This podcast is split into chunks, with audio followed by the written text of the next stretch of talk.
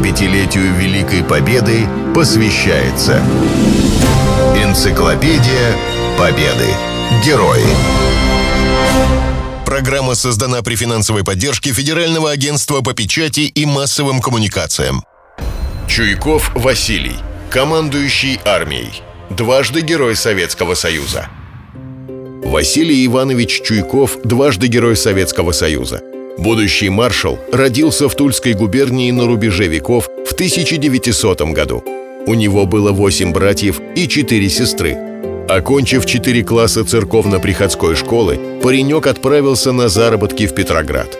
Работал в шпорной мастерской. Служил юнгой в отряде минеров в Кронштадте. В Красной армии с 1918 года. В 19 лет Чуйков заменил на поле боя раненого командира, после чего его назначили командовать полком.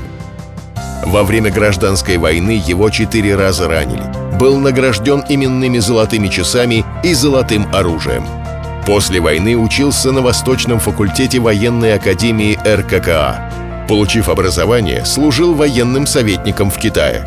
Потом сражался в Северной Карелии во время Советско-финской войны. В начале Великой Отечественной войны Василий Иванович вновь оказался в Китае. Написал несколько рапортов начальству с просьбой перевести его на фронт. Просьбу удовлетворили. Чуйков сразу попал в самое пекло. В сентябре 42 года его назначили командующим армией и поставили задачу отстоять Сталинград любой ценой.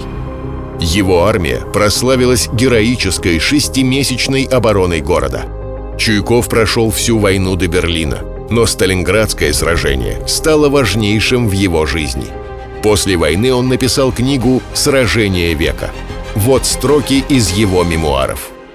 Чтобы захватить город Сталинград и, главное, его заводскую северную часть, противнику нужно было с боем пройти не более 10 километров. Но тут случилось то, чего никто не ожидал. Эти 10 километров фашистские войска не могли преодолеть. Несмотря на то, что Гитлер бросил в сражение за этот город свои лучшие силы, превосходящие обороняющие силы в несколько раз. Весь мир с затаенным дыханием следил за этим сражением. Весь мир назвал Сталинградское сражение чудом. Объективности ради стоит привести выдержку из американской газеты «Нью-Йорк Гералд Трибун».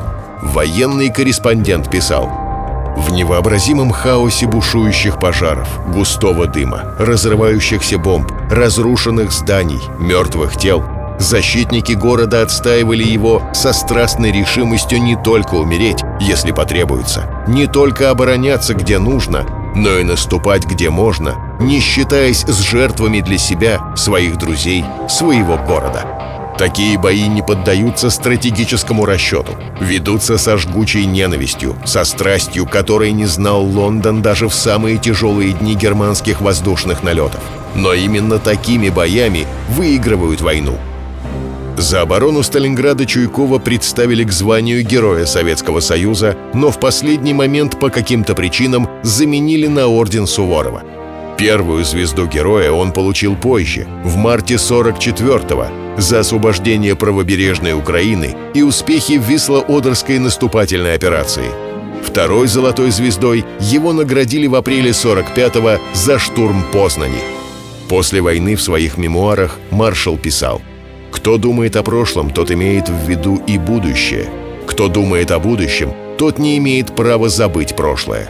Прошедший сквозь огонь многих сражений, я знаю тяжесть войны и не хочу, чтобы эта участь снова выпала на долю народов. В июле 1981 года Чуйков написал письмо в ЦК КПСС. «Чувствуя приближение конца жизни, я в полном сознании обращаюсь с просьбой После моей смерти прах похороните на Мамаевом кургане в Сталинграде, где был организован мной 12 сентября 1942 года мой командный пункт. С того места слышится рев волжских вод, залпы орудий и боль сталинградских руин. Там захоронены тысячи бойцов, которыми я командовал. Согласно завещанию, маршала Чуйкова похоронили в Волгограде на Мамаевом кургане у подножия монумента «Родина-мать». 75-летию Великой Победы посвящается Энциклопедия Победы. Герои. Программа создана при финансовой поддержке Федерального агентства по печати и массовым коммуникациям.